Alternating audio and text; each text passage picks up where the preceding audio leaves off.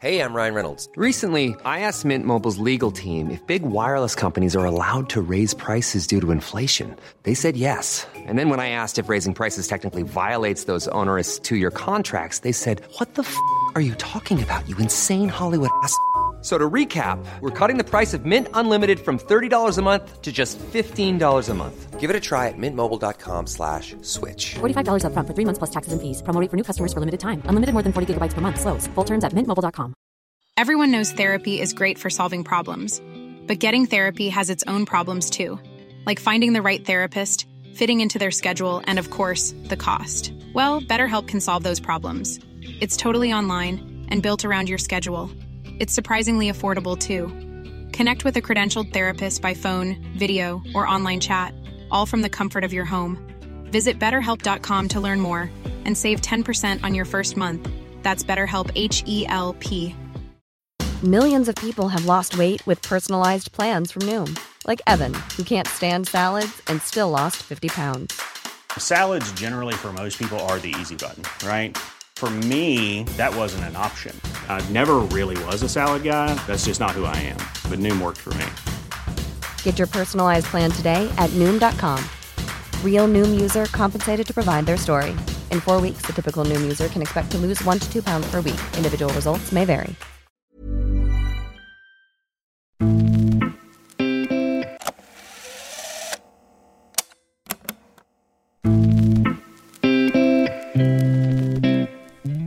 Marcus Allbäck hade en förmåga att göra mål och nådde 5 mästerskap som anfallare, även Premier League, Serie A och Bundesliga. Idag jobbar han som agent, och när jag poddintervjuade honom våren 2018 talade han om att det är lite som skiljer mellan succé och fiasko i ett mästerskap. Att han drogs med fientligheten till medierna som ledare under Erik Hamrén, att Zlatans röst i landslaget var stark och då inte bara verbalt, om att det aldrig riktigt skar sig med Anders Svensson. Allbäck berättade även om när han vände på flygplatsen när han skulle skriva på för AIK, om hur Heerenveen var det rätta steget, om när Graham Taylor lovade honom speltid och fick honom att skriva på för Aston Villa, om felvalet att gå till Hansa Rostock, om den fantastiska tiden i FC Köpenhamn.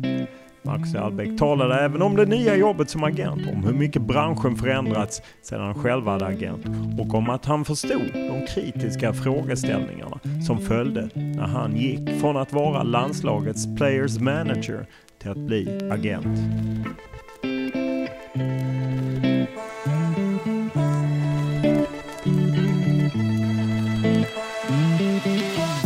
Det var ju inte bra för någon. Det var inte bra för er och det var inte bra för oss heller.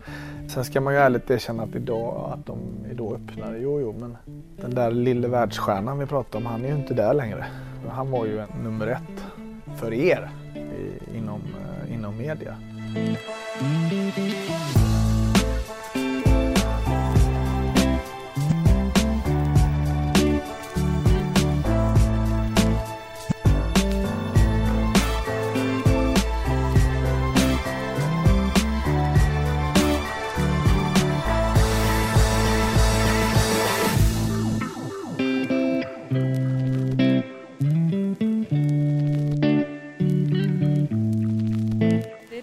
Stora mästerskap bredvid planen. Är det frustrerande att inte få spela själv?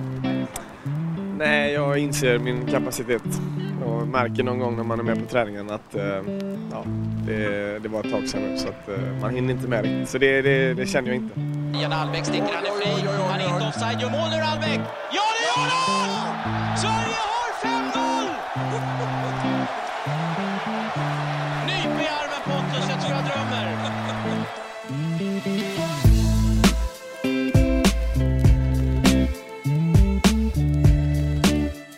Under nästan 7 år var Erik Hamrén förbundskapten för herrlandslaget i fotboll. I med- och motgång hade han sin tidigare spelare Marcus Allbäck vid sin sida som players manager. Det är ingen överdrift att påstå att den tidigare landslagsanfallaren har haft en unik inblick och perspektiv på landslaget, med bland annat 30 mål och 7 mästerskap för Sverige sedan debuten i A-landslaget 1999. 5 mästerskap som spelare och 2 som ledare. Han, om någon, vet hur stort det är att kvala in till ett VM. Ålder? Snart 45.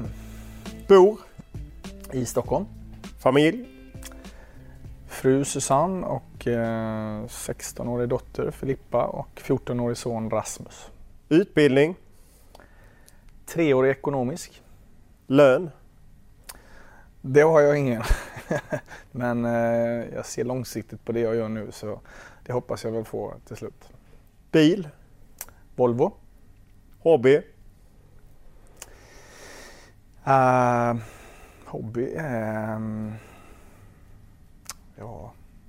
Jag har det ju så väl, så bra, så att jag har min hobby är också mitt yrke. Så att jag får väl säga fotboll. Jag är väldigt intresserad av fotboll. Vem är enligt dig tidernas bästa fotbollsspelare? Jag får nog säga Messi. Vilken har varit din största upplevelse i fotbollssammanhang?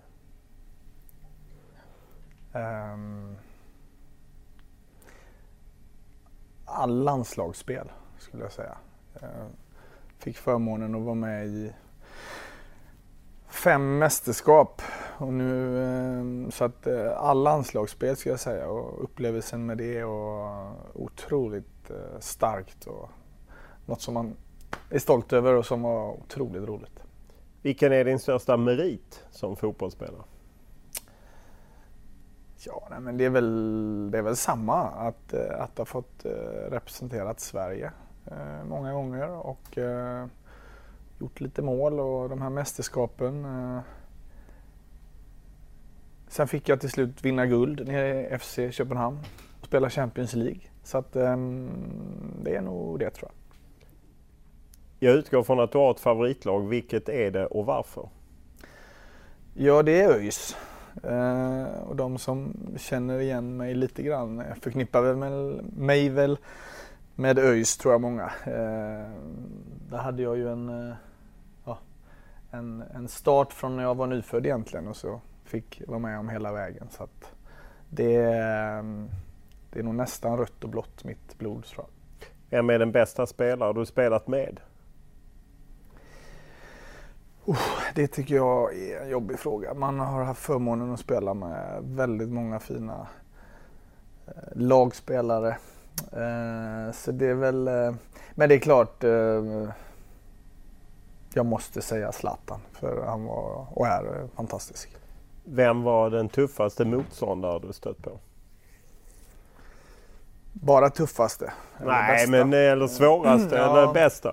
Nej, men det är väl några av de här engelska gamla, säger jag, mittbackarna. Ferdinand, Terry, de var Campbell, de var vassa. Vad tränade du mest på i din karriär? Rent tekniskt sett så var det nog avslut, volley specifikt, skulle jag nog säga. Sen alltså man tränar ju inte till sig det kanske, men något som jag var noga med, det var att vara förberedd, att vara proffsig. Som jag idag säger till de spelarna som vi hjälper, säger jag precis samma sak. Att när man då är i en situation till exempel som jag var i någon klubb då, när man hade det tufft, man inte spelade, och då var jag galet professionell. Med sömn, med mat, med allting, och tog hand om kroppen, och jag ville, när jag skulle få en chans, vilket jag förstod att jag skulle få, så skulle jag i alla fall inte behöva säga till mig själv, fan, jag var inte riktigt klar. Så att jag skulle nog säga det då. Vilket mål har du på YouTube som du tar fram för att bli på gott humör? Ja, det är väl inte så ofta jag kollar på. Men det händer någon gång att man blir påmind om när vi mötte Spanien i en kvalmatch här. Då gjorde jag väl ett mål som inte var signifikativt för mig direkt. Men som blev väldigt lyckat. Det är roligt att bli påmind om, för det var väl kanske ett av de finare målen som man gjorde. Om vi tar bort gymnastik, vad var du bäst på i skolan?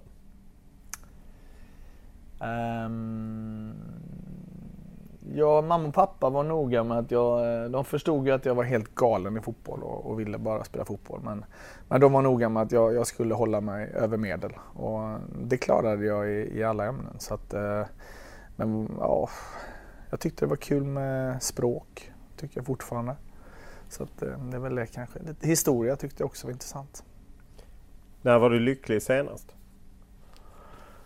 Det var jag i morse när jag väckte mina barn och fru och gjorde frukost till barnen. Vilket köp ångrar du? Jag har ju hört några av dina poddar här innan och många säger bilköp och det tyvärr får jag väl hålla med där. Jag hade en stor dröm. Dels att komma till Premier League och spela Premier League och så hade jag en dröm om att skaffa mig en fin bil och det gjorde jag också. Några lite väl dyra så att det är de som går dit tyvärr. Vilken är din favoritsvordom?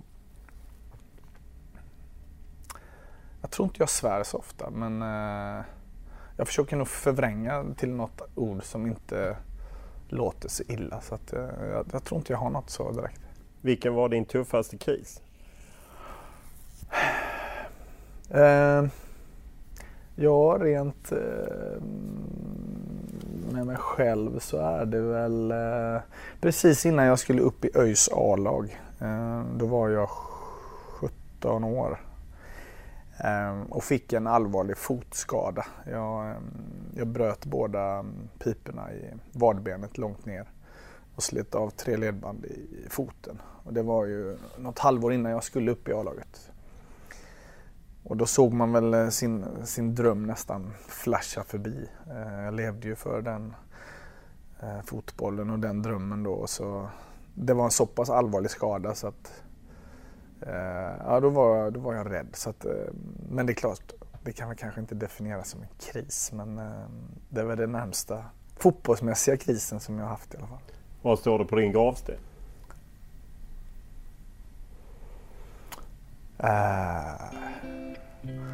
Jag hoppas att det står att jag vilar en snäll kille.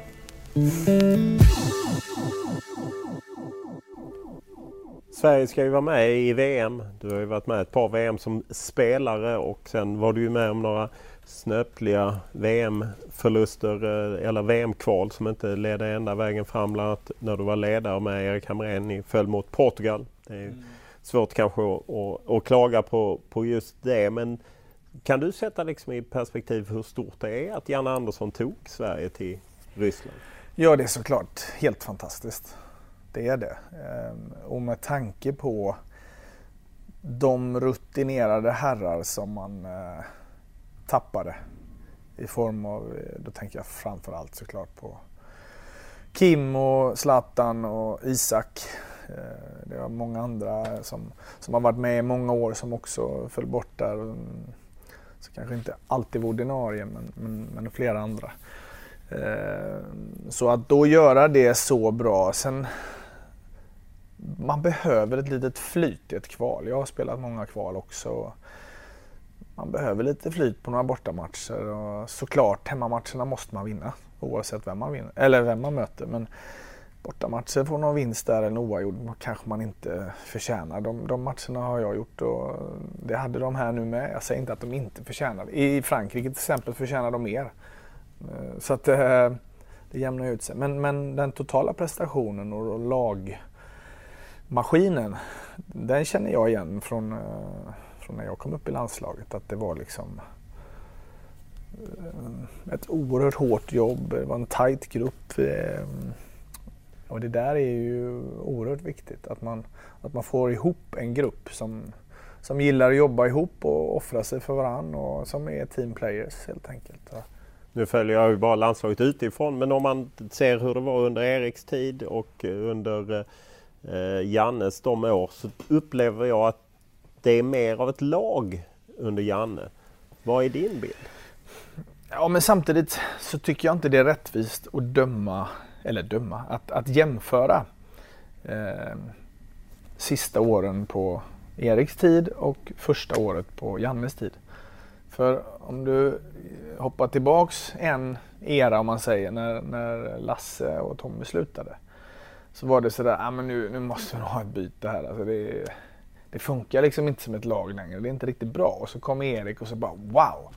Då tyckte alla shit vad nytt, positivt, tänk och bam, bam, bam. Och där är vi nu också. Jag hoppas att Janne fortsätter, jag menar inte att jag missunnar honom det. Men jag säger inte att smekmånaden är 5 år, absolut inte. Men det är lätt att man dömer på det sättet tycker jag. Och det blir inte riktigt fair, det blev inte riktigt fair mot Lasse och Tommy och göra äntligen kommer en annan in liksom. Men det är ju ganska naturligt, det är som när en ny tränare måste in i ett klubblag, det blir en effekt.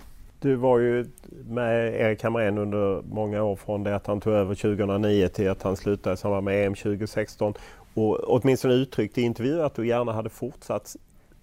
Hur kände du då när liksom landslaget tog sig vidare men du inte fick fortsätta? Nej, jag kände ingen bitterhet så, absolut inte. Det gör jag inte. Jag tyckte det var ju fantastiskt att man fick...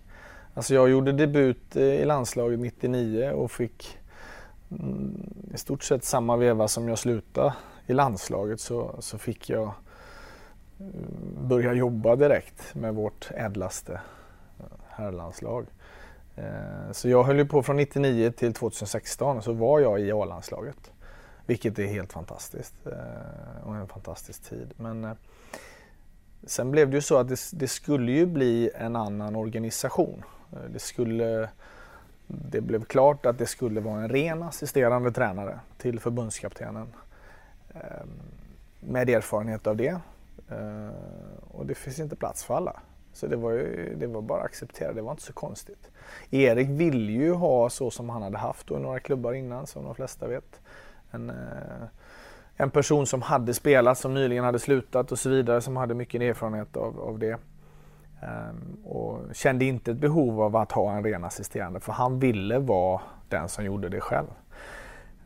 Det som jag gjorde själv på plan i form av en typ assisterande, det var väl mer eller mindre alla avslutsövningar då, som föll mig naturligt med att jag var anfallare. Och där kände jag ju att jag hade något att bidra med också. Och det tyckte jag var jäkligt kul. Så att, nej men svara på den frågan där. Det kände jag ingenting. Jag har fortfarande en väldigt god relation till landslagsledning och även de andra som jobbar på kontoret. Det är ju 70-80 till som sitter där som inte syns så mycket men som gör ett jäkla fint jobb. Så att. Du var ju med så länge och gjorde ju som sagt 30 mål i landslaget, och ändå var det ju liksom en tid när Henrik Larsson i perioder var med och det var Zlatan och det var liksom Johan Elmander var het emellanåt och så. Mattias Jonsson, du var ju liksom rätt svårpetad på något sätt. Vad var din styrka att liksom bita dig fast i landslaget som spelare då? Ja, nej, men jag tror att det var just... jag hoppas att det var att de såg att jag gav allt hela tiden. Och att jag då tillförde något uppenbarligen. Och att jag förstod innebörden av ett lagspel. Och att jag underkastade mig kollektivet. Totalt skulle jag säga. Och det är väl... Men sen handlade det om prestation. Och jag brukar säga till unga spelare som säger att du spelat med Zlatan i landslaget. Så här, jo, men jag var faktiskt i landslaget innan han kom. Och sen puttade han mig till bänken, den jäkeln. Men Henke och jag spelade en del innan. Så där, men då puttade han mig till bänken. Ja, men vad kände du då? Så där, men det var en väldigt speciell situation. Jag minns hur jag tänkte då och hur jag hanterade det. Och det var på det sättet att... Och det var kanske för ärligt av mig själv. När jag liksom kände att men de två är bättre än vad jag är. Så jag kan inte, varken gentemot mig själv eller gentemot tidningar eller där jag gjorde intervjuer, och säga att det är så jävla konstigt att inte de petar Zlatan för mig eller Henke för mig. För jag tyckte inte det. Och då, vad ska man säga, då underkastade jag mig det också. Jag förstod det. Och vill jag vara med där, så kunde jag ju välja två vägar. Jag kunde säga att det är för jävla dåligt att jag inte får starta. Och jag vill inte vara med om det här. Eller så biter jag ihop och så kör jag på. Och sporrar dem. Och hjälper hela laget så mycket jag kan.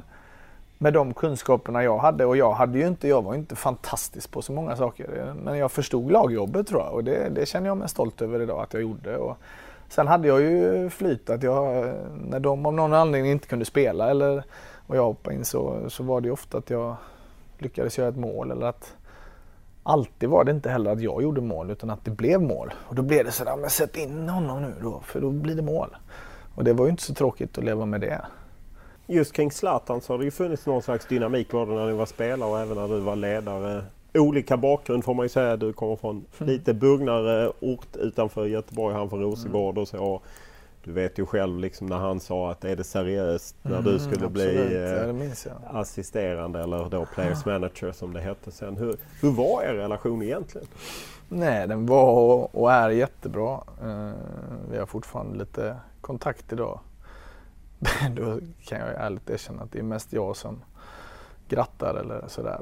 Men vi har kontakt, och jag tror och hoppas han har respekt för mig. Det har jag såklart för honom. Så att, och ett tag där vi kommer varandra nära, och då var det ju lite sådär jobbigt ett tag när många trodde att vi var såna himla motpoler och att vi inte kunde. Så var det ju verkligen inte, utan men det kändes ju löjligt då i det läget att säga, nej men vi är jättebra kompisar. Det blev lite barnsligt nästan, så att då fick väl folk tro det då, att vi inte var bästa vänner. Men vi har aldrig haft några problem. Jag hoppas inte han säger det heller, om du frågar honom. Men vi har haft ömsesidig respekt, och jag kom ju honom ännu närmare när jag började jobba som ledare med landslaget. Och om man då ser att, när jag träffade dig i Abu Dhabi i vintern, så sa du att hade jag varit förbundskapten Janne Andersson så hade jag frågat Zlatan. Hur var det att följa den här Zlatan-debatten som kom inför VM? Nej, men det har ju varit lite spännande att följa, och från första början så handlade det ju mer om att, för mig kändes det ju då som att det är ju ingen diskussion förrän han är på plan och han spelar några 90-minutare. Då tar diskussionen fart. Och det gjorde det ju då plötsligt att han var där, och han var ju inte sen att hänga på det tåget själv eller. Han hade en del grejer att marknadsföra. Ja, det kanske var så, det förstår för dig, men det är väl inte så konstigt i så fall. Men och sen vet man ju inte riktigt med honom. Det är som alltså man, Henke var också en sån person där man trodde att han är en sån här person, och han kommer, jag minns ju någon gång när han sa nej till landslaget, när man har han sagt nej så är det nej, och så plötsligt så bara nej men han är med nu. Och det trodde så att folk, och det tror jag så är det med många vänner som man har, att de ändrar sig och gör saker ibland som man inte riktigt trodde. Så att, jag trodde nog att han kanske till slut skulle komma dit, att han sa att jag vill med. Nu kommer vi aldrig dit. Det var ju mycket prat då om gruppdynamik och sådana saker och så. Du som var inne i landslaget, du har sagt att han var inte stark, han var asstark. Hur mycket bestämde han? Ja, hans röst var asstark, tror jag. Så. Ja, men det var den ju. Inte bara verbalt utan nej, men hur mycket bestämde han i liksom ert landslag? Som lagkapten och som den superstjärna? Nej, alltså om man ser till taktiska eller uttagningar eller, så bestämde ju Erik 100%, och han, när det gäller andra små saker som man då skulle kunna tro, om man ser till min roll med små saker som jag hjälpte till, var vi skulle bo eller vem som skulle bo i vilket rum, och i landslaget hade man tidigare, jag kan tänka mig att de har något liknande idag, men mest landskamper har störst rum, för oftast har man lite olika rum på en samling då. Vem ska vi sätta där? Det var alltid lite känsligt. Och ibland var det ju så när man kom till vad det nu var, Moldavien tänkte jag säga, men det var väl andra små länder, och då fanns det bara liksom små enkelrum. Och då tänkte jag, nu kanske man, för han var ju en av dem som alltid hade mest landskamper. Han var kapten dessutom, och då ska man ha lite större rum om det nu fanns så då.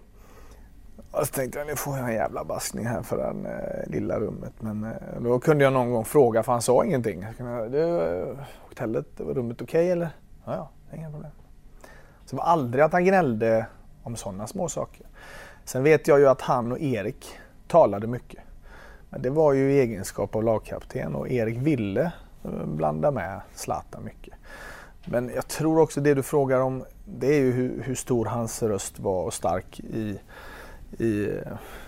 vid en samling när alla var närvarande, när man åt eller hade genomgång eller sådär. Och det är klart att då var hans röst otroligt stark på det sättet att han... Ja, men det märkte, han har ju en aura runt sig som vissa människor har, som när han bara kommer in i rummet så blir det liksom tyst och nu kommer han gående, ska vi se vad han gör nu, och så skojar han till med ärkan och dammar till han i huvudet och så skrattar alla liksom och sådär.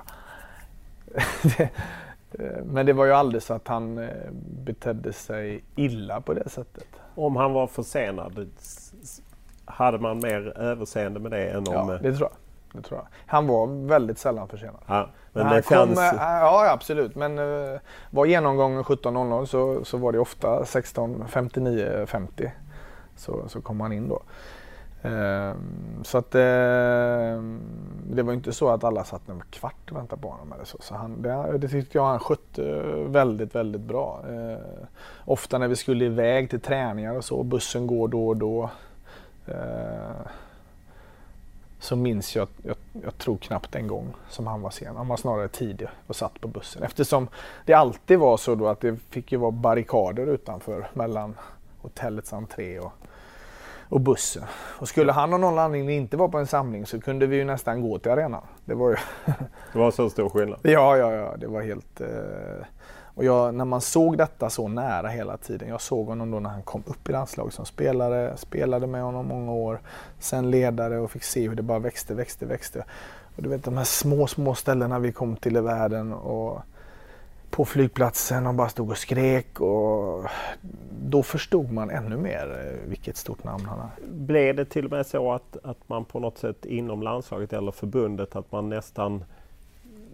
var så mån om att göra rätt för honom, att det kanske inte var något han krävde, men att det blir mer att man blir ja-sägare för honom. Ja, precis. Att man mer, man vill liksom, han är så pass viktig för landslaget, för svensk fotboll. På sätt och vis, ja. Det kan jag ärligt erkänna att när jag då... Jag försökte göra saker som var bra för honom, underlättade för honom. Jag var ju spelarnas man, men det är klart att han var ju väldigt viktig. Det var väldigt viktigt att inte det var saker som... blev störande för honom. Så att, men inte på något felaktigt sätt eller överdrivet konstigt sätt. Vi får inte glömma att vi snackar om en av världens mest kända fotbollsspelare. Alltså världens mest kända fotbollsspelare. Och det är lätt att man glömmer det när man bara säger att Zlatan har inte mycket plats och sådär. Det hade ju inte med en duvunge att göra liksom. Så att... Nej, det är ju mycket som följer med när man kommer från Paris eller Milan eller Barcelona. Ja. Och inte då Juventus innan det. Nej. Det var ju inte heller några småklubbar. Och jag tror inte riktigt man förstår inte. Eller ni som inte var inne i landslaget under de åren. Förstår inte. Nej, ni förstod det lite grann. Och ni såg ju de delarna när vi kom då eller åkte från arenor och sådär. Men allt det andra, det såg ni ju inte. En annan av landslagsspelarna som fick mycket uppmärksamhet, delvis på grund av denna podden, Anders Svensson. Och ett tag upplevde man att det var lite frostigt mellan er. Ni hade ju varit väldigt bra vänner och delade rum länge i landslaget. Och han berättade att du sov naken i någon Expressen-intervju som jag gjorde. Om du inte var så nöjd med... Nej. Det var nog i Japan när det var varmt. Ja, precis. Och sen... åtminstone han upplevde att det blev lite frostigt mellan er efter han berättade om hur han hade upplevt det under landslaget. Hur såg du på det? Det sa han i alla fall inte till mig på det sättet. Han sa att den situationen då med hans relation till Erik och att jag då som en gammal väldigt nära vän var lite i kläm där. Och det måste jag ju säga, den situationen var ju lite jobbig eftersom jag kände Anders och känner honom så himla väl. Men jag kan ärligt säga att vi hade ju ingenting mer än så då. Och vi hördes av precis efter det där och bara, vad hänt här? Det har blivit lite förstorat. Och så är det verkligen. Jag har jättegod och ofta kontakt med Anders fortfarande. Var det svårt för dig just lojaliteten mot både Erik och en kompis?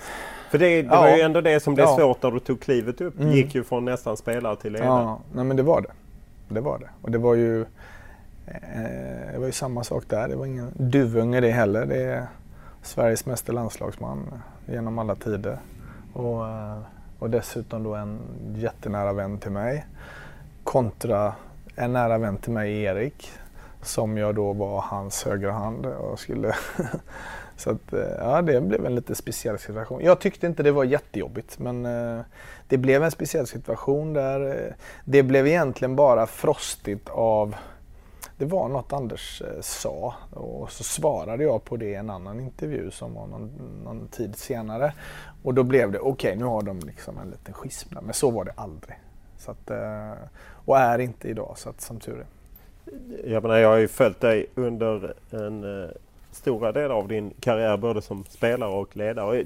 Som spelare upplevde jag alltid att du var väldigt medievänlig. Sen som ledare kände jag kanske att du inte var fullt lika media, att du drogs med i en liten fientlighet. Det gjorde jag nog. Det var inget medvetet faktiskt, utan det, jag kan väl nog säga att man drevs med på något sätt. För ingen av de andra var jätteöppna och tyckte att nej, men nu håller vi oss här eller vi gör så eller vi gör så. Då var jag väl en teamplayer där med då, att jag hängde på där. Jag stack inte ut och...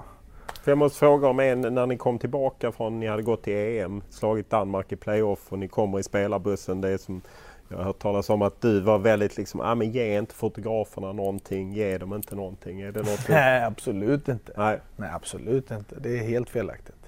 Men du känner igen att det blev en liksom fientlig stämning? Jo, kanske inte en fientlig, att jag var fientlig mot media, för så känner jag absolut inte. Men däremot att jag, det får jag väl erkänna, att jag hängde med övriga gänget där. Och det säger jag inte bara för att skydda mig, att jag inte stod längst fram och sa ditten och datten. Jag sa nog också vad jag tyckte, men...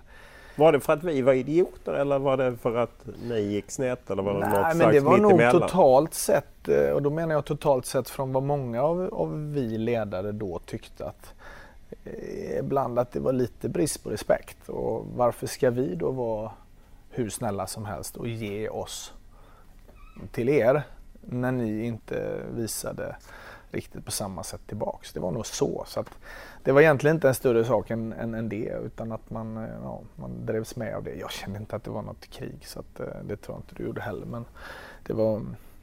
Jag förstår ju vad du menar och jag var ju... Jag förstod... Det var ju väldigt nära frostigt får man ju ändå säga.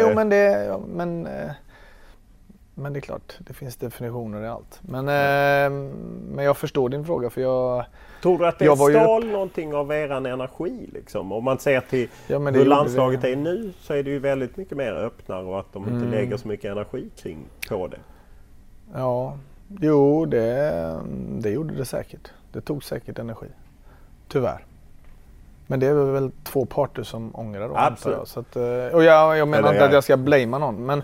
Men det var ju inte bra för någon. Det var inte bra för er och det var inte bra för oss heller. Sen ska man ju ärligt erkänna att de idag öppnade. Jo, men den där lilla världsstjärnan vi pratade om, han är ju inte där längre. Och det är klart att han var ju en nummer ett för er inom media. Och sen hade vi några andra stora spelare som varit med i över 100 landskamper var som plötsligt inte var där. Och då kom nytt och de var oskyldiga killar. De var som du när du började i landslaget. Positivt. Nej, jag tror jag var positivt i media de flesta gånger. Nej, absolut. Det var därför det blev så förvånande när du svängde över, åtminstone som jag upplevde. Men det var inte jag som svängde och så hängde alla på mig, utan jag kände väl att det var alla som svängde. Ja, men tyckte du att media blev tuffare? Jo, men det blev tuffare och det blev mer bevakat. Så det egentligen så kanske det inte var så konstigt att det blev så. Men som du säger, vi kanske tog för stort avstånd där och det får man ju se sig i spegeln och kanske erkänna. Men när man är mitt i det då och man tycker att men låt inte den där negativismen komma in i vår grupp, så kände vi då att men då bättre då distanserar vi det lite grann och så försöker vi foka på där vi är nu då. Så att, men som sagt, rätt eller fel, det kan. De två senaste mästerskapen för Sverige har ju du varit med som ledare och slutat i gruppspelet. Vad talar för att Sverige faktiskt tar sig vidare i detta? Rysslands VM. Ja, men jag får ju nästan en känsla av 94 igen. Sådär att det är ett team som har presterat bra tillsammans. Man har sett Janne och Peters uttagningar sista året och även VM-truppen att det är en solid group of players som vet vad som gäller. Som, så att en stabilitet som ser bra ut. Och, men det är samma sak där som jag sa innan. Det är lite oflyt i den första matchen så kan det bli skit. Och lite flyt i den så kan det bli till och med silver. Eller silver. Guld. Ja, ni drömde ju om medalj. Ja, det gick ju sådär, men drömmar får man ju. Ja, jag tror Janne och Peter och killarna drömmer också om medalj. Så att, ja.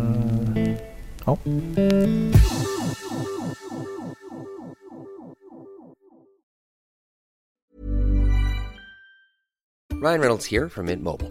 With the price of just about everything going up during inflation, we thought we'd bring our prices down.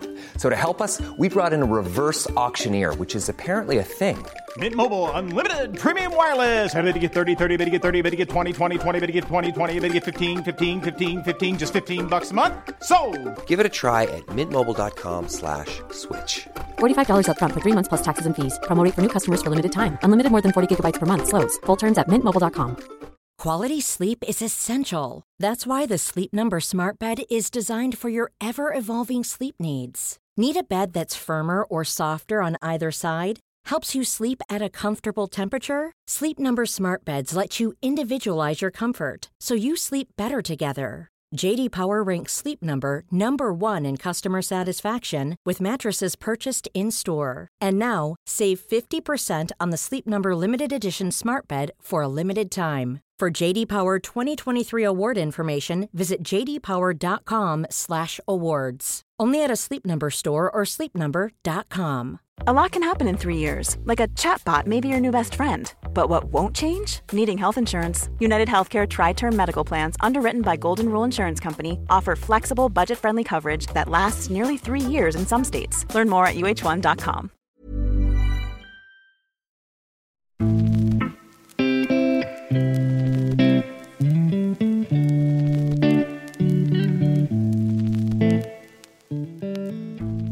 EM i Frankrike för 2 år sedan blev något motvilligt slutstationen för Marcus Allbäcks karriär inne i landslaget.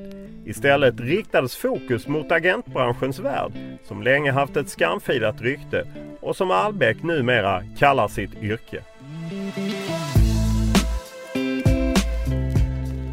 Du fick ju lämna fotbollsförbundet och starta en ny karriär efter Erik Hamrén. Hur kom det sig att du valde att bli agent?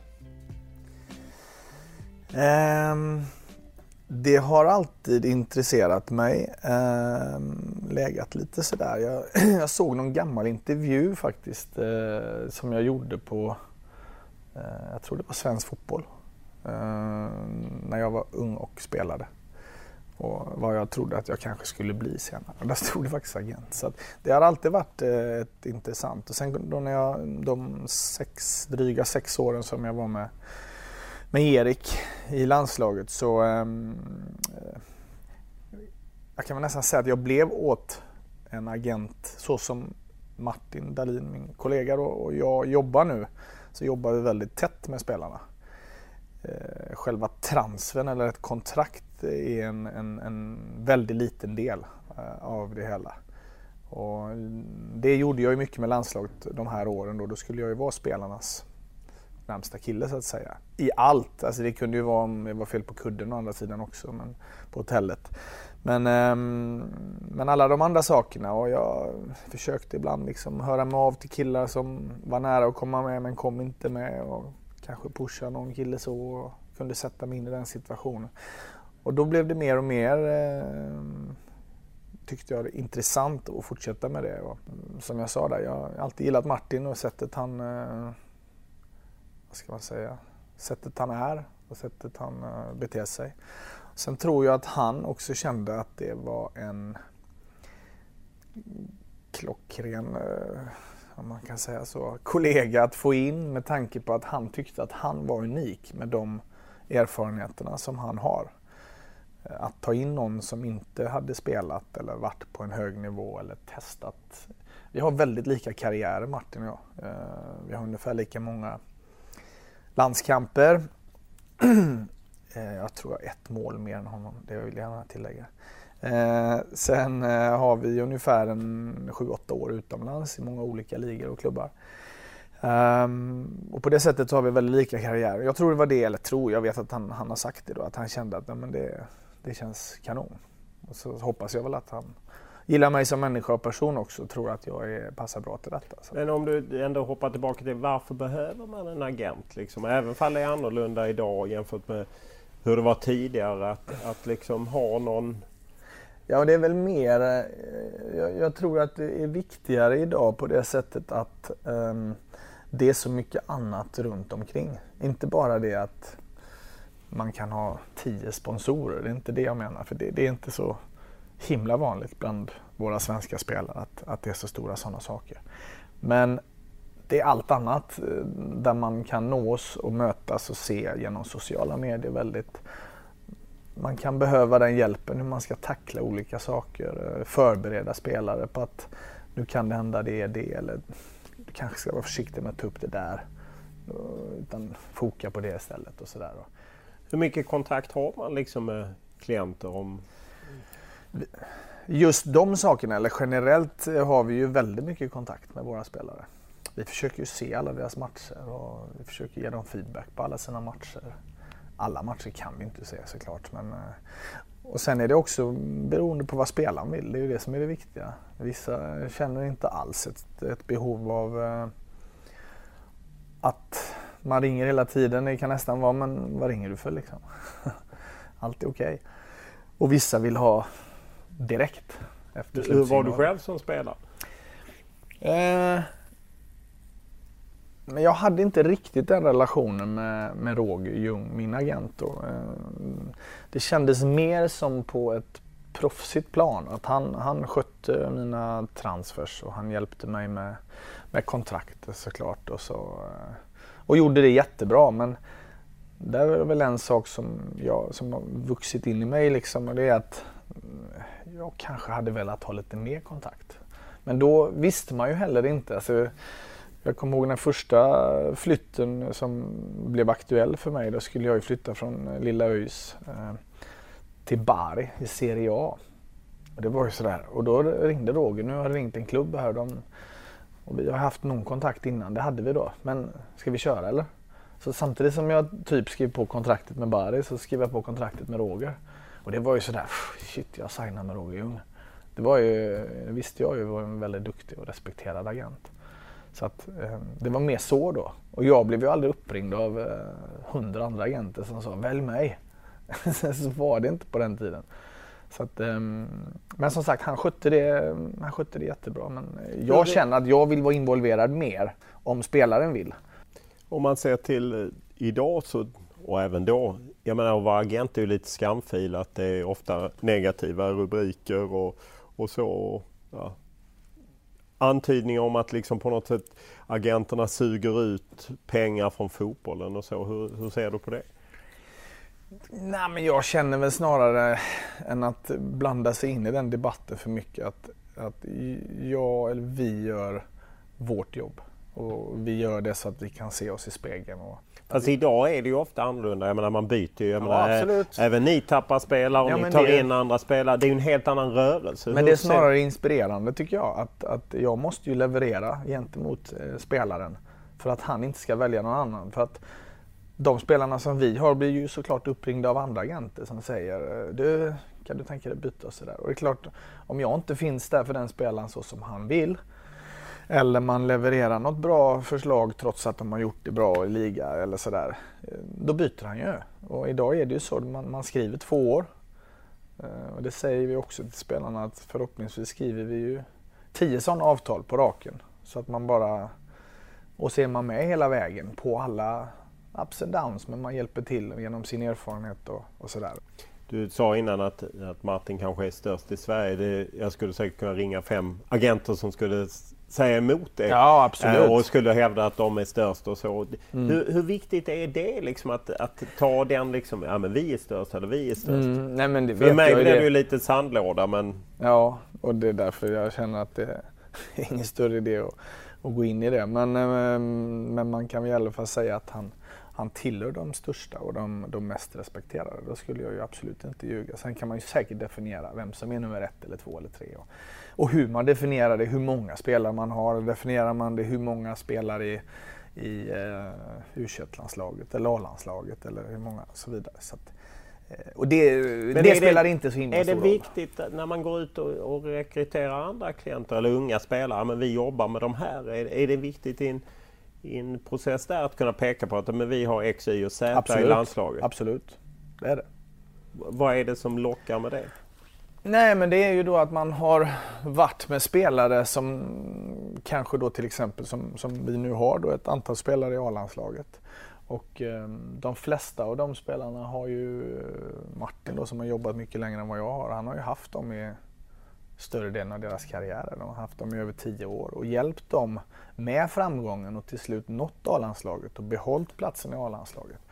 Och frågar du 18-åriga, 20-åriga killar idag, vad vill de? Ja, men de vill bli proffs, de vill komma till en så bra liga, en bra klubb som möjligt och så vill de spela A-landslag och de vill spela EM och VM. Och där har vi en erfarenhet som i stort sett ingen av de andra har. Några har erfarenhet såklart, några gamla spelare. Så att, många är ju där, men kanske inte på det sättet som Martin och jag är lika i förhållande till att ha varit i många olika länder utomlands och varit i många mästerskap och så vidare. Om man ser till, kommer ni rekrytera en ung spelare som blir uppvaktad av akademier, vilket ju är vanligt, är man 17, 18, lovande eller 16, att man kan vara i England och andra länder. Vad är ert råd? Ska man stanna i svensk fotboll eller ska man gå ut? Individuellt, skulle jag säga. Det är individuellt på det sättet hur mogen killen är, dels som spelare men också som människa. Hur han har det med sin familj, hur det skulle, alltså, ska man sticka iväg när man är 17 själv? Vissa sticker iväg när de är 17, men de flyttar hela familjen med. Sen finns det ju de som lyckas med det och det finns de som inte lyckas med det. Och, att gå hela vägen från att gå så tidigt, det är ju inte de flesta som klarar det. Det är en tuff, och det är ju en balansgång där. Vad ska man rådge då? Men jag tror man måste ju ta det fall till fall såklart. För idag är det ju ofta att det är så stora pengar för kanske en ung kille och kanske en familj som följer med och kan leva. Att det är svårt kanske att tacka nej till. Ja, absolut. Och det är ju det. Och där är man ju lite som en... Alltså, vi säger med vår erfarenhet vad vi tycker att spelaren ska göra. Och det säger vi absolut ärligt, 100% genuint. Det här tycker vi, det här tror vi. Men om då spelaren får 20 miljoner för att göra det, eller vad det nu är för pengar, oftast är det ju stora pengar jämfört med där man är. Och man förstår ju de killarna. Det var ju Ödegård som gick till Real Madrid här. Det spekulerades att han fick runt 100 miljoner och vad var han, 16 år. Vad har han gjort sedan dess? Han har ju inte spelat i Real Madrid. Blivit utlånad och senast var han väl i Heerenveen. Ja, han har inte spelat alla matcher där. Det är inte så konstigt, han är ung kille. Så att han måste liksom... Men det är klart, han har 100 miljoner på kontot. Men han har haft det lite bråkigt i 2 år nu. Eller vad det är. Bråkigt, han har inte haft den karriären som han trodde, tror jag. Sen kan han lyckas ändå, men det är ju oerhört viktigt att inte tänka för smått på det sättet, att tänka för mycket på det ekonomiska. Men det är ju lätt att säga. Det är ju svårare att ta in när man är 17 och mamman eller pappan, de kanske bara är en förälder. De kanske knappt har ett jobb och så blir de erbjudna så här mycket pengar. Så allt det måste man ju in i ett vägande. Till slut är det ju spelaren med familj som bestämmer, och bestämmer de sig för att nej, men vi vill göra detta, ja, då får man ju se till att göra det så bra som möjligt då. Men... Kan man hamna i ett läge som agent att man känner att men det här vill inte jag ens vara med på, att men jag tycker att du gör fel steg för din karriär, jag är inte med på den här? Ja, det har jag tänkt på, att det kan komma ett sånt läge såklart. Men jag tror att till slut, förhoppningsvis kan man prata sig till det. Och, jag har inte varit där ännu, men jag hoppas inte jag kommer dit. Att det måste i så fall avbrytas. För det finns ju en anledning att man har hjälpt honom från början. Och det är ju att man gillar honom, man tror att han har potential och så vidare. Så att, vi får ställa den frågan om några år. i Sverige har man ju, när FIFA la ner liksom agentreglementet och liksom licensieringen, så hade ju inte Sverige någonting. Nu är man ju på väg att införa igen i juni. Vad anser du om det? Jättebra, såklart. Det är ju framförallt ett skydd för de unga spelarna. Det reglementet som införs nu 15 juni tror jag det är. Innebär ju att du till exempel inte får skriva med någon spelare som är under 15 år. Vilket borde vara självklart i min värld. Det innebär också att du inte får ha ett längre avtal än 2 år. Du får heller inte ha någonting om uppsägning eller att det automatiskt förlängs om inte det sägs upp, som många har, vilket också är jättebra. Hur mycket skumma affärer eller underliga upplägg stöter du på? Jag har inte stött på en enda än. Så att, och det hoppas jag väl att jag slipper. Men jag menar, du hör inte ens om att andra, du säger ju själv att vissa har automatisk förlängning av avtal och liknande. Ja, men nu upphör det då, eller upphör, jag tror det. Regeln säger att för de som har avtal skrivna nu innan 15, då löper det i max 1 år till. Sen måste det vara enligt de nya reglementet då. Så att, nej men det är klart att man har hört vissa saker, men å andra sidan, jag bryr mig inte så mycket om det. Alltså, vi jobbar på vårt sätt. Vi tycker att vi kan se oss i spegeln och vi är ärliga och öppna mot spelarna. Vi visar spelarna vad vi tar betalt. Inga hemligheter i det. Och gör inte några grejer vid sidan om det som man har hört genom åren. Jag säger inte att någon gör det nu, men genom åren har man ju hört talas om det. Men, alltså, vi kan bara jobba och stå för vad vi gör. Vi gör det vi gör, vi hjälper spelaren, vi tar betalt av en klubb för att hjälpa spelaren till bästa möjliga avtal och punkt slut. När du gick från players management i landslaget till att bli agent, så fick du en del kritik. Dels av mig, jag åtminstone ifrågasatte det. Ja. Du ser det på den liksom att... Ja, jag förstod det. Jag förstod de frågeställningarna. Däremot så tror jag, hoppas att de spelarna som jag kände mycket för och som jag trodde mycket på, som jag då hade haft lite kontakt med i och med min anställning på förbundet, den tycker jag var fullt naturlig.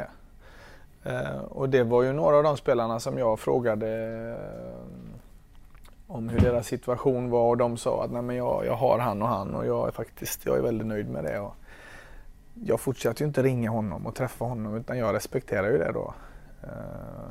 Så. Är det någon som har kontaktat dig mer av andra agenter eller liknande kring det här?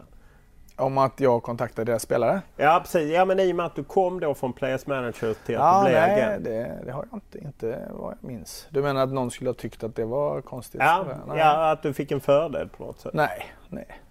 Och jag kan väl tycka att med det jag har gjort inom och för svensk fotboll, så ska jag väl inte ha någon nackdel av det.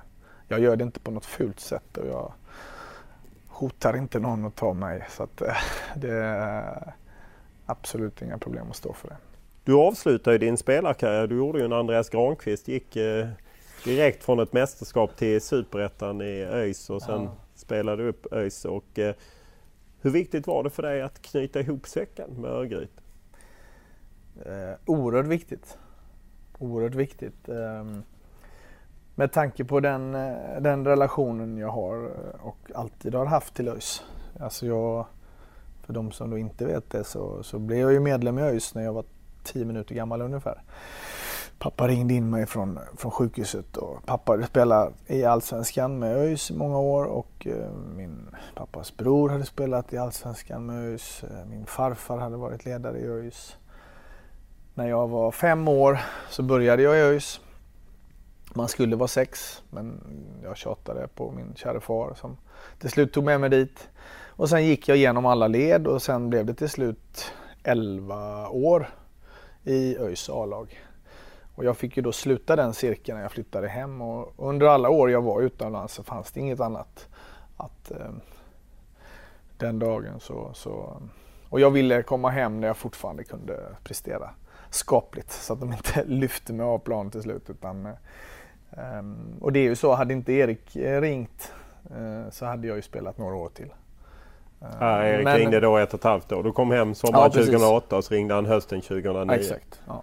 Så, ja. Men sen en annan rolig episod där, eller episod, men en sak i det är ju att min son då, när vi hade flyttat hem, då var han hade fyllt, ja, ska vi se vad han var då.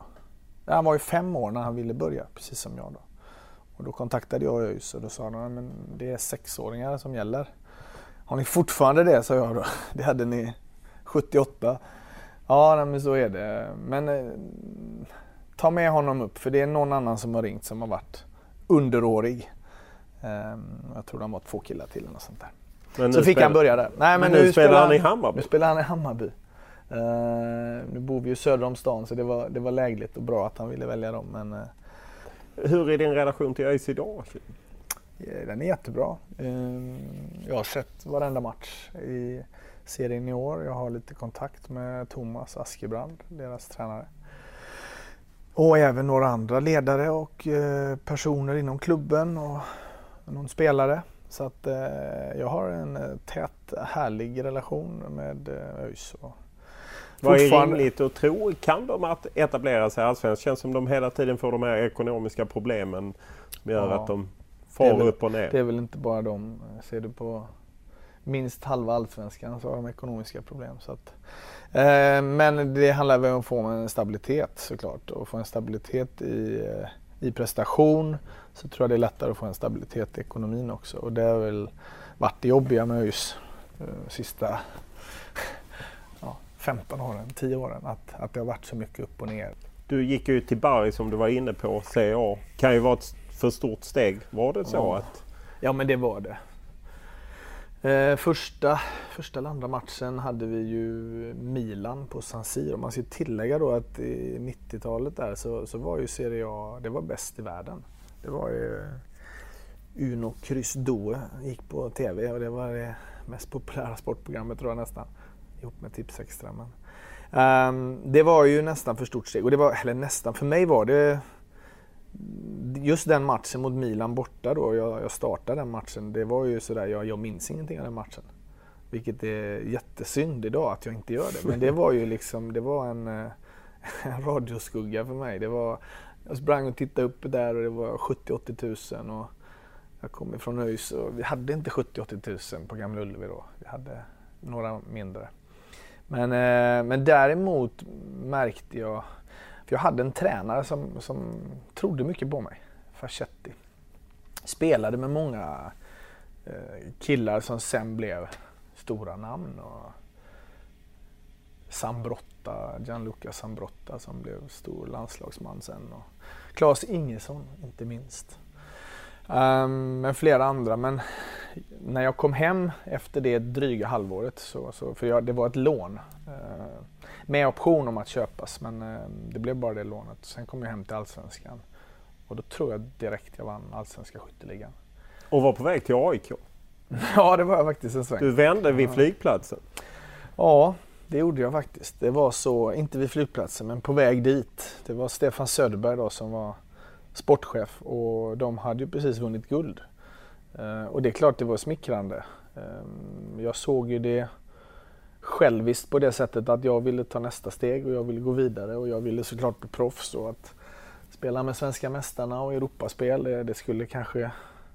Men så på vägen när jag skulle åka till, för de hade lagt en biljett på Landvetter, så ringde jag vår ordförande Benny Rosén, som tyvärr inte är i livet idag. Men då sa jag till honom, jag måste komma förbi ditt kontor och snacka lite för jag har en grej som har dykt upp.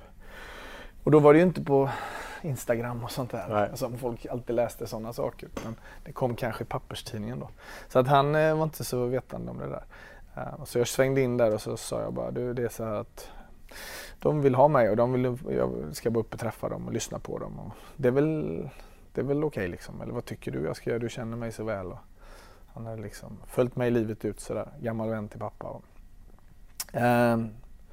Så tittade han på mig och sa han, men hur fan skulle du känna Marcus och springa in på Gamla Ullevi och möta ÖIS? Och då bara såg jag det framför mig och kände jag bara, nej det går inte. Det går inte. Och med all respekt till AIK så ringde jag till dem och sa att det blir inte något. Så jag kan inte. Du stannade i ÖIS och vann kuppen innan du... Ja, Och komiskt nog då slog AIK i final. Ja.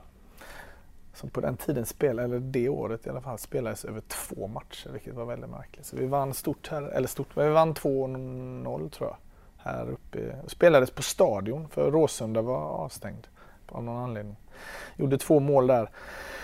Och så hem till Gamla Ullevi och förlorade 1-0 men vann totalt. Så det var också konstigt. Man förlorade en final men ändå lyfte vi bucklan. Men det var ju, så det kanske var rätt beslut. Jag tror det.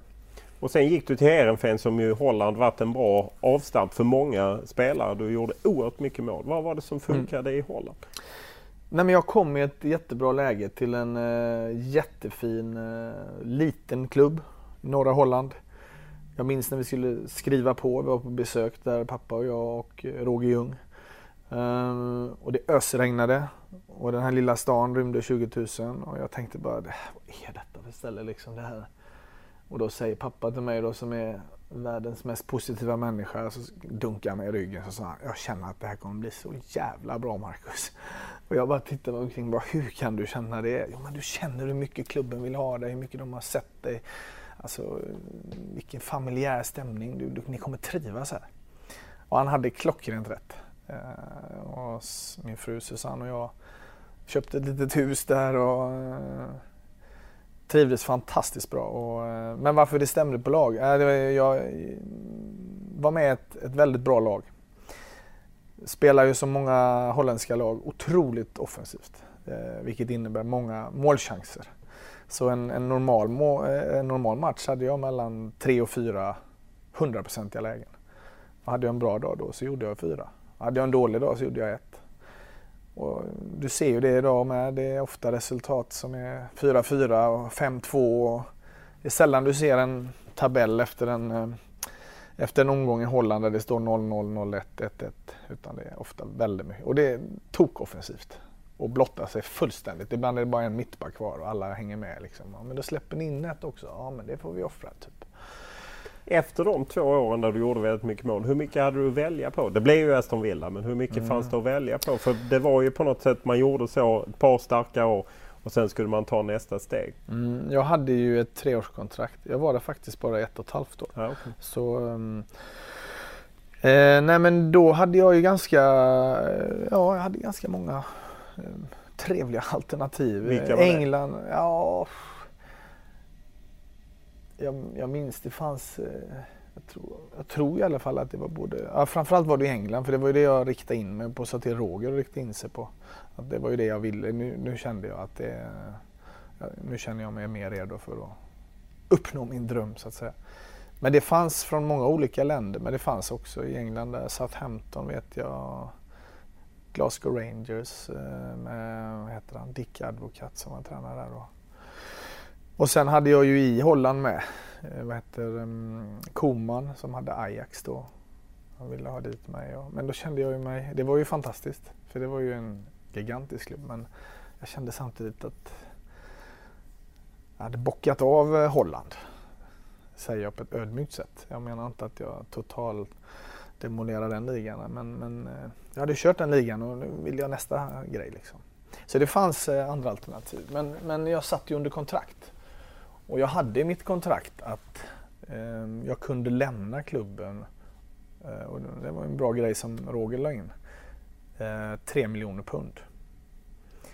Och jag vet, och nu gick jag ju på sommaren för just den summan med den klausulen, men några månader innan i januari där så hade jag både Southampton, det var någon annan klubb med, kommer jag ihåg. Och de la upp bud på mer än dubbla de pengarna. Men Heerenveen sa bara nej. Och de var ärliga och öppna och kom och berättade det för mig. Och jag liksom bara, ha!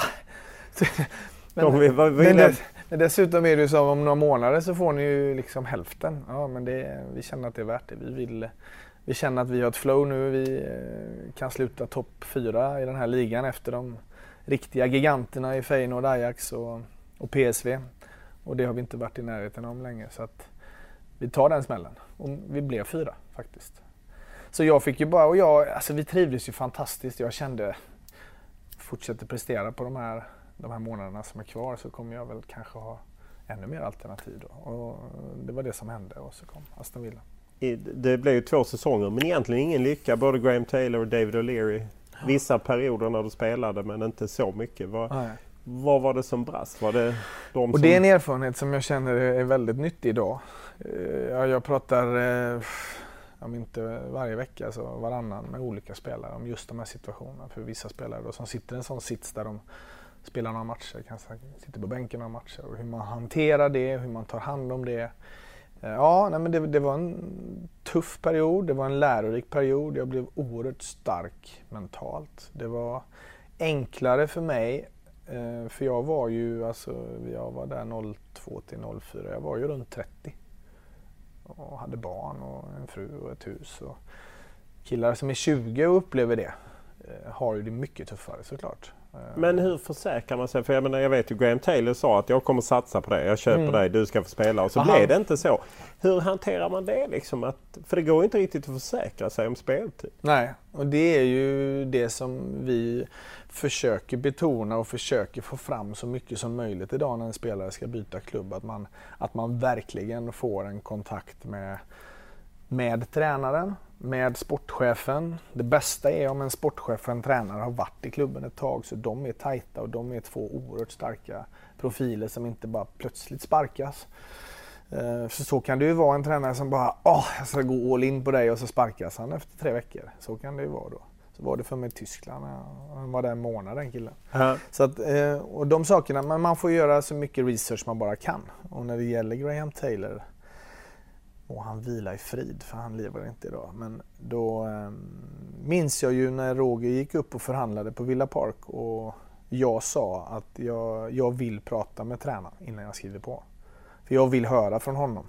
Och det var när man tänker tillbaka på det då, det var lite tufft. Det är ju inte en 20-årig kille, antar jag. Kräver det liksom. Men jag kände det var viktigt för mig. Och då säger han sa inte till mig att jag kommer satsa 100 på dig och du är nummer 1 för mig. Utan han sa att jag vill ha 4 anfallare. Du är en av de 4. Men för mig är du absolut inte nummer 4. Du får fightas och du får visa mig. Men jag har ju sett flera av dina matcher. Den matchen. Och jag vill ha dig hit. Och det är klart, mer försäkran än så, det kunde jag inte få. Sen levde han ju inte upp till det. Jag var ju nummer 4 för honom. Och då tyckte jag... Vad fan sa han inte det för då? Och hade jag kanske valt något annat. Nu försökte jag ju så mycket jag kunde och fightades. Men det är klart det är tufft då. Och jag fick ju någon match från början där. Och jag fick något inhopp direkt. Och sen fick jag 3 matcher på bänken. Sen kunde jag få 3 matcher på läktaren. Sen startade jag 3. Så det var så otroligt konstigt liksom. Och vi gick tungt i ligan då. Det var tufft liksom. Men du räddade dem på slutet med lite mål. Ja, det blev så till slut där att jag fick ju en avslutning på säsongen där jag tror jag gjorde om det var 4 mål på 6 matcher eller sånt där. Och jag hörde ju Jocke Björklund satt här nyligen, och den matchen då, det var den vi säkrade att vi blev kvar. Vi låg och fightades med dem om att hänga kvar i Premier League, och vi vann 1-0 hemma då, och då gjorde jag målet. Så att det och några matcher till där gjorde ju att min avslutning på min dröm första året i Premier League blev ändå väldigt bra. Han blev sparkad. Och det var jag ännu gladare för. Det kom in en ny manager som sa att jag har sett de sista matcherna.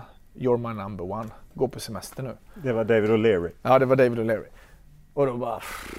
Jag som då tidigare hade funderat, fan ska jag kämpa på här? Eller, och det fanns lite intressen och sådär från andra klubbar. Men inget som var... Jag ville inte att jag skulle försöka så kort tid. Jag ville kämpa. Och under hela den här perioden, så det som jag känner en otrolig stolthet för idag, som jag också berättar för killar, det är att min förberedelse hela tiden, till alla träningar, till alla matcher, den var optimalt professionell. Som jag nämnde förut där, men jag käkade ordentligt, jag sov ordentligt, jag sov i gästrummet, vi hade småbarn, jag skulle ha min sömn och tog hand om min kropp. Det var ju under den perioden som precis innan Zlatan kom då som jag spelade i landslaget, och då fick jag spela där hela tiden och gjorde mål och det gick bra. Henke och jag spelade. Så det hjälpte mig ju att till slut få tillbaka platsen i Aston Villa. Men det var en tuff tid, men det var ändå en väldigt lärorik tid som stärkte mig och som jag idag kan förmedla till mina spelare. Sen körde du en säsong i Bundesliga, så du har avverkat tre av de största ligorna. Men Hansa Rostock, ändå ingen supersuccé? Nej, absolut inte. Nej, det var ingen supersuccé. Jag minns första matchen, så kändes det bara att det skulle bli... Han tränaren som var där då, han hade ju hört av sig till Roger i 3 år. Men jag kände ju att det var Premier League jag ville. Men nu ringde han igen då, så bara nu då. Och mycket riktigt efter en månad så sa han nej men nu skiter jag i det. För de låg näst sist när jag kom. Jag tror de hade spelat 5-6 omgångar och sånt där. Och vi slutade näst sist. Men när jag kom dit, och jag minns första matchen, Kaiserslautern, och jag gjorde 2 mål. Vi förlorade 3-2, men jag gjorde 2, så att jag kände att det här kan ändå bli bra. Det är Bundesliga, bra liga, bra sådär. Men tyvärr åkte vi ut då. Istället blev det FC Köpenhamn där du hade några väldigt starka år, och jag menar, ni spelade Champions League, vann titlar. Hur viktigt var det att liksom ändå få vinna dit? Väldigt viktigt. Summerar man det då? Typ som när du frågade faktarutan här i början, då kan man ju i alla fall säga att jag vann någonting. Och det var det som jag kände var viktigt. Jag ville inte komma till ett lag som låg i mitten eller botten och kämpade. Och jag hade aldrig varit i ett topplag. Det närmaste topplag jag var, vi hade någon bra säsong i ÖIS och vann kuppen där. Och vi hade ju en bra säsong i Heerenveen när vi kom i topp där, men jag fick ingen medalj. Och det handlar ju om att vinna. Det handlar om mästerskap och sånt där fick jag också göra, vilket var jättehäftigt. Men nu ringde Hasse Backe och han bara ville ha mig. Och du kommer passa perfekt in här och jag vill spela dig så och så, bla bla bla. Och då kände jag att det är klart att det är en lägre liga mot vad jag hade spelat innan, men samtidigt en god möjlighet att vinna någonting. Och vi vann 2 guld direkt. Och Royal League vann vi också när den fanns. Och så kom vi ju till Champions League, som jag aldrig trodde jag skulle få uppleva. Och absolut inte på senare år då. Jag var ju 32 när jag kom till Köpenhamn. Men jag kanske var som bäst då faktiskt, om jag ser tillbaka på det. Så att, och så fick vi möta häftiga lag och vinna några matcher där som var häftiga. Celtic, Benfica, Man United hade vi i gruppen. Och det är något också som jag känner, shit vad roligt att jag fick bockat av det. Det trodde jag inte att jag skulle få göra. Härligt! Stort tack för att du tog dig tid. Tack så mycket. Ja, då kan man konstatera att prostetten mellan media och Marcus Allbäck har lagt sig, åtminstone mellan mig och Marcus Allbäck, för det var ju betydligt frostigare när han var i landslaget. Nu är säsongen med Lund slut, åtminstone i filmad form. Ljudpodden kör vi vidare ett tag över VM, men i filmad form är det över.